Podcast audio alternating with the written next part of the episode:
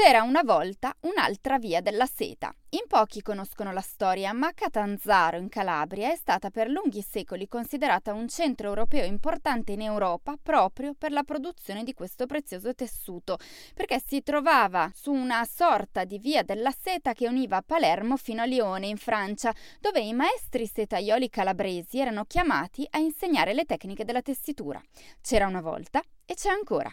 E ve la raccontiamo in questa puntata di Radio Scarp oggi con Marta Zanella. Il merito di questa impresa è di tre ragazzi che hanno scelto di recuperare questa antica tradizione per costruire nella loro terra non solo il proprio lavoro, ma anche quello di tante persone che oggi sono coinvolte nella realizzazione di una nuova filiera della seta.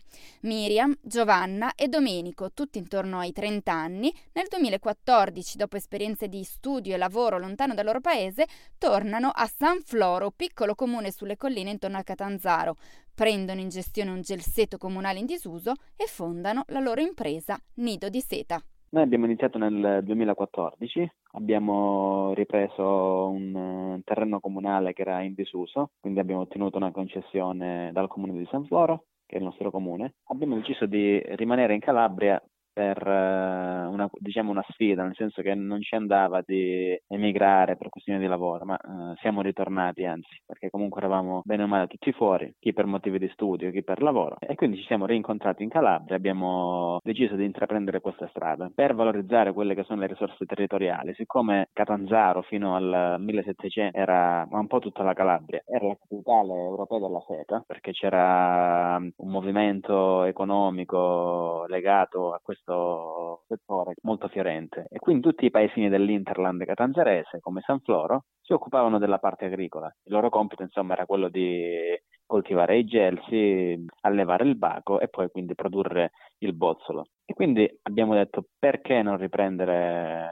una di queste tradizioni più antiche della nostra terra e farla rivivere naturalmente in chiave moderna. Domenico Vivino, che ci sta parlando, uno dei tre soci, oggi è uno dei pochissimi uomini impegnati in questa filiera, quasi tutta al femminile. Come soci eh, fondatori siamo tre. Poi diciamo eh, tutta la filiera è formata principalmente da donne. Sempre in azienda poi arriviamo a raddoppiare le unità, mentre tutta la filiera conta almeno 10 persone, 10 artigiani che lavoriamo per arrivare poi al prodotto finito. E siamo sparsi un po' su tutta la rete territoriale che abbraccia c'è anche la provincia di Cosenza. Quindi poi abbiamo, oggi abbiamo ripristinato tutta la filiera, naturalmente eh, ci teniamo a dirlo, siamo diciamo, basati su un processo artigianale, quindi dalla terra al filato, tutto diciamo, attraverso delle lavorazioni manuali e artigianali. Siamo in agricoltura biologica certificata e le tinture che poi effettuiamo sono esclusivamente con prodotti del territorio, quindi tinture naturali, oppure tecniche di ecoprint. Di fatto hanno ripristinato tutta la filiera della seta, dalla coltivazione degli alberi di gelso al prodotto finito,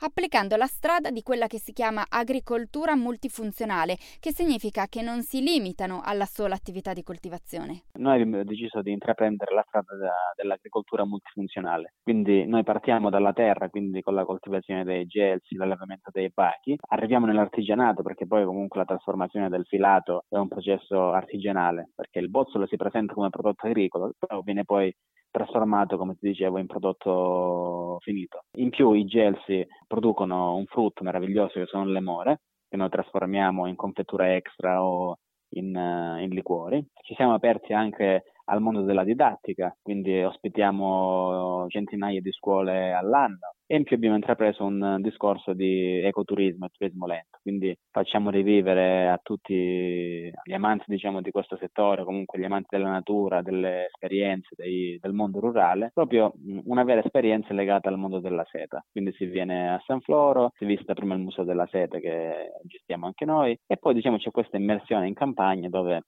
praticamente si fa vivere tutta l'esperienza legata al processo della gelsibaicoltura. Pensate che in un paesino di 600 abitanti in 3-4 mesi riusciamo a portare oltre 6.000 presenze. Chiudiamo qui con questa bella storia che guarda al futuro di un territorio e di una generazione che fanno fatica. Dicevo, chiudiamo qui il nostro racconto di Radio Scarp. E da Marta Zanella, grazie per essere stati con noi. Potete continuare però a seguire le nostre storie sulle pagine social di Scarp de Tennis.